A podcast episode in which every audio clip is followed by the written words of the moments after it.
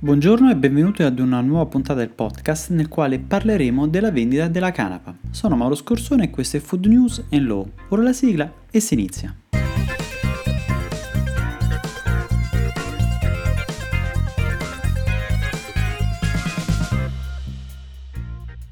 Sono passati ormai diversi mesi dall'ultima volta che mi sono interessato in un podcast della questione, ma gli ultimi sviluppi richiedono un aggiornamento. Nel primo podcast ho fatto un breve excursus storico passando dai momenti di pieno sviluppo del settore fino all'attuale nel quale ne è stata limitata la coltivazione e la vendita per gli effetti droganti che potrebbe avere se il contenuto di tetraidrocannabinolo superasse lo 0,5%.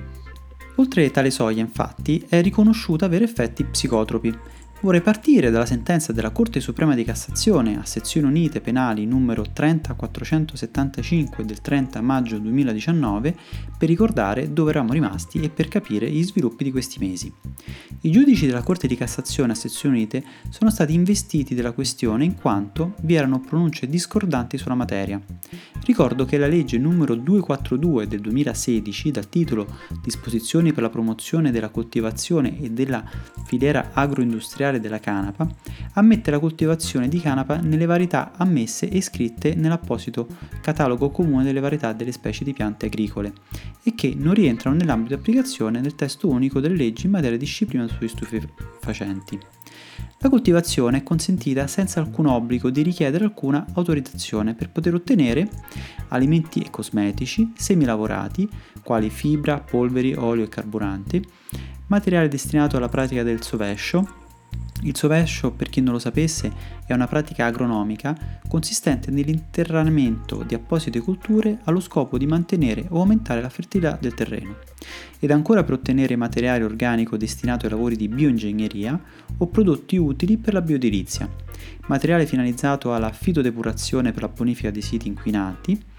per la coltivazione dedicate ad attività didattiche dimostrative, nonché ricerca da parte di istituti pubblici e privati, ed infine alle coltivazioni destinate al florovivaismo. Inoltre la normativa prevede che qualora all'esito del controllo il contenuto complessivo di THC della coltivazione risulti superiore allo 0,2% ed entro il limite dello 0,6%, nessuna responsabilità è posta a carico dell'agricoltore che ha rispettato le prescrizioni di legge. Potremmo quindi pensare che la legge abbia ben regolamentato la materia, se non fosse che alcuni prodotti sono rimasti nel limbo della regolamentazione, nello specifico le inflorescenze, o come nel gergo giornalistico comunemente chiamata la cannabis light. È proprio su questi prodotti che si concentra la sentenza della Cassazione. Sulla questione vi è giurisprudenza discordante, in quanto un indirizzo maggioritario ritiene che la legge 242 del 2016 non abbia consentito la commercializzazione dei derivati della coltivazione della cannabis sativa, quali flo- foglie e inflorescenze, perché non specificamente previste, mentre un orientamento contrapposto minoritario ne riconoscerebbe la liceità. Tale ultima giurisprudenza ritiene che se è lecita la coltivazione, allora anche la commercializzazione dei derivati quali foglie e inflorescenze siano, siano possibili, purché ovviamente contengano una percentuale di principio attivo inferiore allo 0,6%. Esiste anche un terzo orientamento della giurisprudenza che abbasserebbe al limite minimo dello 0,2% la percentuale del principio attivo presente nei derivati della coltivazione. Se analizziamo il testo unico sulle sostanze stupefacenti, osserviamo che nella modifica del 2014 in sede di conversione del decreto legge, che vietava il commercio della cannabis in foglie e inflorescenze, olio e resina, il legislatore aveva inizialmente previsto anche l'indicazione chiara della varietà di canapa indica, omettendo quindi la canapa sativa, che come abbiamo visto il legislatore nel 2016 ne ha legittimamente previsto la coltivazione e vendita dei derivati, poiché inserito nel catalogo delle specie delle piante agricole. Ma in sede di conversione del decreto legge nel 2014 è stata poi omessa la specie, lasciando quindi nel testo unico solo il richiamo alla canapa e di fatto non facendo più alcuna distinzione.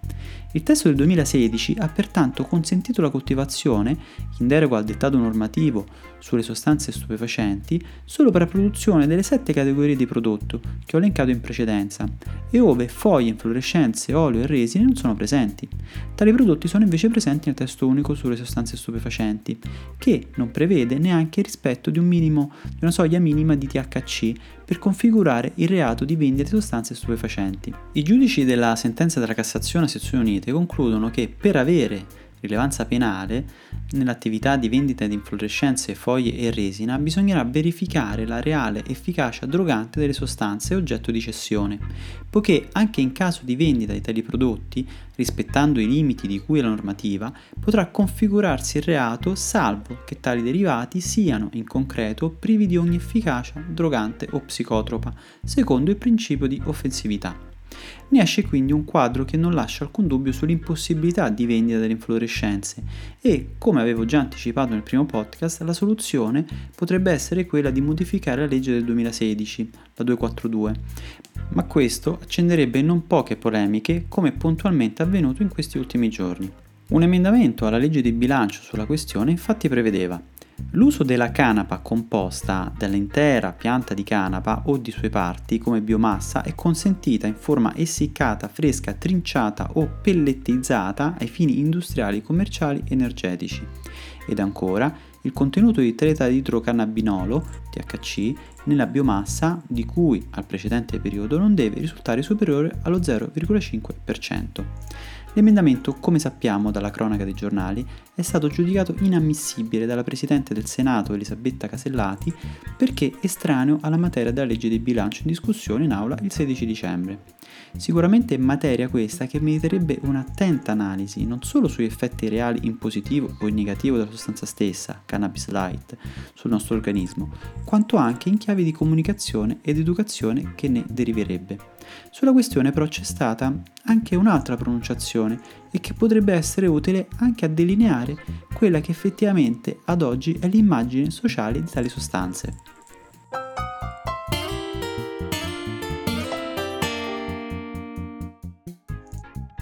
Vorrei richiamare la sentenza del Tribunale dell'Unione Europea del 12 dicembre 2019, causa T689 del 2018, che di fatto si è occupata della richiesta di registrazione del segno figurativo quale marchio dell'Unione Europea per prodotti alimentari, bevande e fornitura di alimenti e bevande del marchio composto dalla dicitura Cannabis Store Amsterdam e caratterizzato da uno sfondo nero raffigurante 10 foglie di canapa in verde. La sentenza ritengo sia interessante per i motivi che hanno determinato il respingimento della domanda di registrazione del marchio, poiché marchio contrario all'ordine pubblico. I giudici e il tribunale hanno dovuto considerare non solo gli elementi che compongono il marchio stesso, oggetto di richiesta di registrazione, quanto, ed è questo il passaggio delicato della sentenza, la loro percezione sul pubblico. Nella mente del pubblico la foglia della canapa è divenuta un simbolo mediatico della marijuana e questo è un fatto notorio, preso in considerazione dai giudici. Inoltre il pubblico di riferimento non potrà essere solo quello al quale i prodotti sono destinati, ma in generale tutte le persone che si troveranno di fronte a tale segno nel quotidiano si dovrebbe anche considerare come la percezione di un segno come contrario all'ordine pubblico o al buon costume potrebbe variare tra gli Stati membri per ragioni linguistiche, storiche, sociali o culturali. Ed infatti non può sfuggire dalla votazione il fatto che in numerosi paesi dell'Unione, ad esempio Bulgaria, Finlandia, Francia, Ungheria, Irlanda, Polonia, Slovacchia, Svezia e Regno Unito,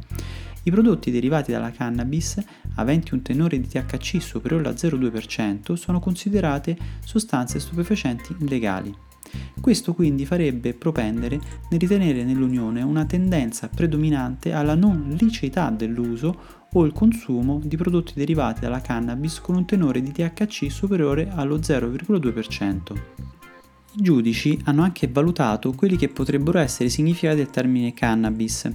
e potremmo riferirci quindi alla pianta tessile, la cui produzione è legittimamente regolamentata a livello comunitario, ovvero alla sostanza stupefacente proibita in numerosi Stati membri dell'Unione, ed infine al possibile suo uso terapeutico, ma oggetto di specifiche discussioni in diversi paesi.